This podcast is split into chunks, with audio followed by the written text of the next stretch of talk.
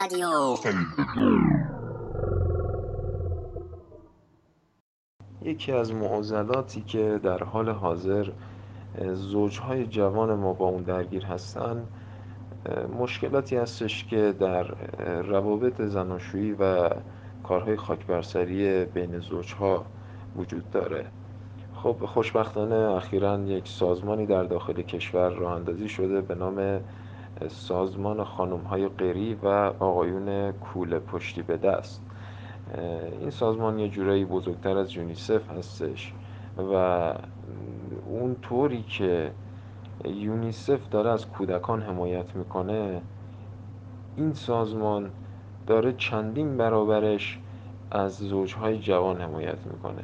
یعنی راهکارهایی رو ارائه میده برای حل مشکلات زوجهای جوان که در کتاب مکاشفات و فی مقدل کلمات هم شما اون راهکارها رو نمی‌تونی پیدا کنی. یعنی یه وقتایی چنان راهکاری ارائه میده که شما وقتی اون راهکار رو مطلع میشی ازش واقعا تنها کاری که می‌تونی انجام بدی اینه که خشتک ها بدری و به سمت بیابان دوان دوان بدوی.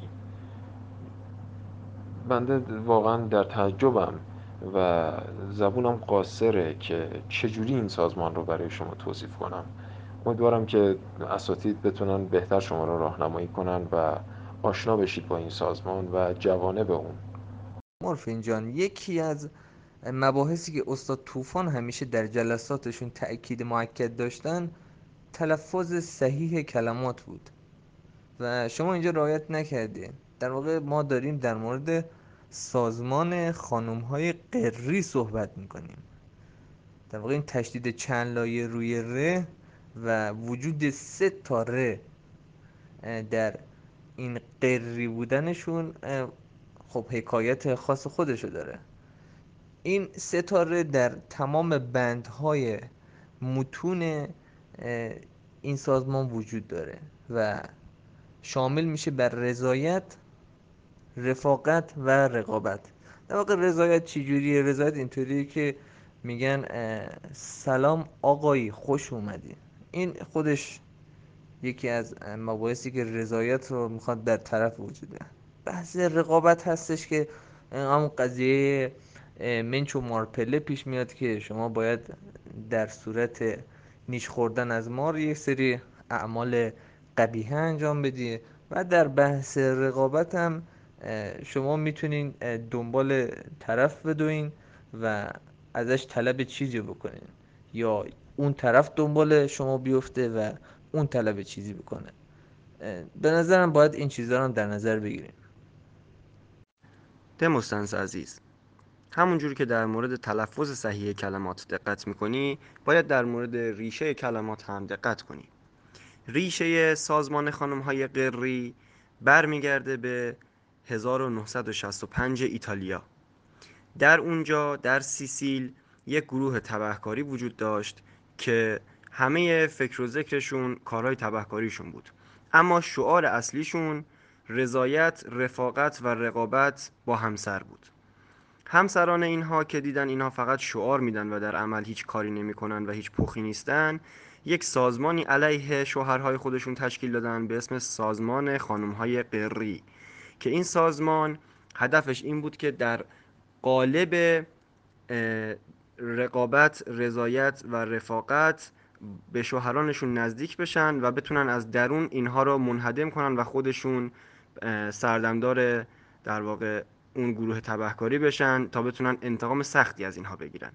اما رفته رفته به مرور زمان اینها اصل قضیه رو فراموش کردن و حاشیه بر متن غلبه کرد و این شد که الان در واقع آقایی و همسری و اینا جای خودش رو به انتقام داده.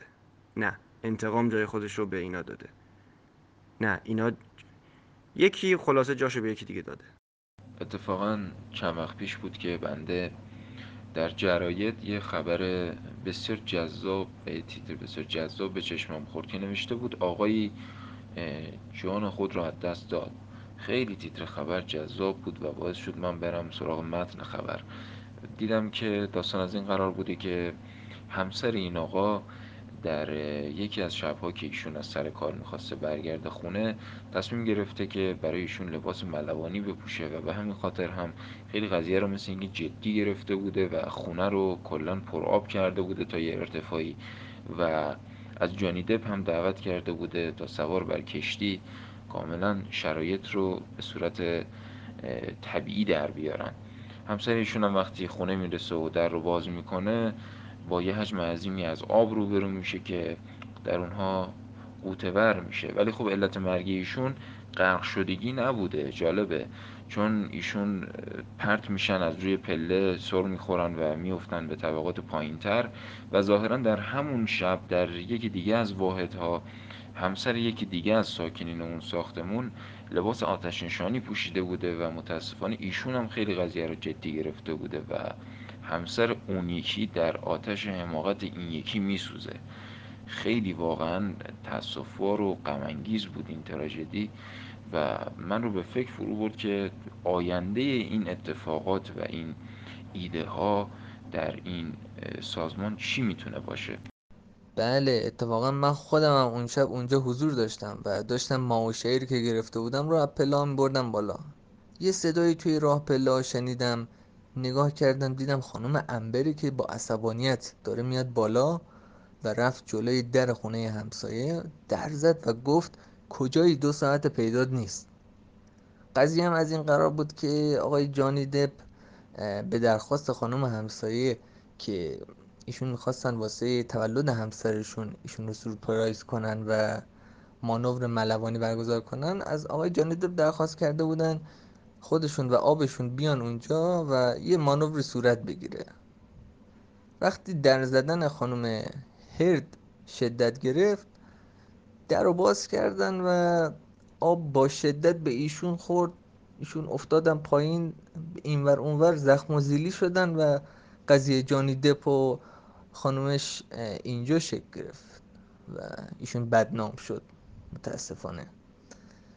منم که خب این قضیه رو نادیده گرفتم و با پوزخندی از جلوی در خونه همسایه که داشت دود می‌زد از زیرش بیرون از اونجا هم رد شدم و رفتم خونه. همسرم هم قضیه رو پرسید و گفتم که واقعا عجیب بود و یک نگاه به دلستر انداخت. گفت بله آلیس در سرزمین عجایب. و ما هم اون شب با این ژانر زندگیمون رو سر کردیم و رفتیم جلو. ولی خب ته این داستان ها برای ما چیزی نمیشه. در واقع ما با افراد ها به آتش سوزی ها به غرق شدن ها و به داستان های عجیب می‌رسیم. چیزی آیدمون نمیشه. شما درست میفرمایید جناب دموستانس و واقعا همچین چیزی رو نمیشه نادیده گرفت باید اما به نظر مجموع فلوار تمام بله. و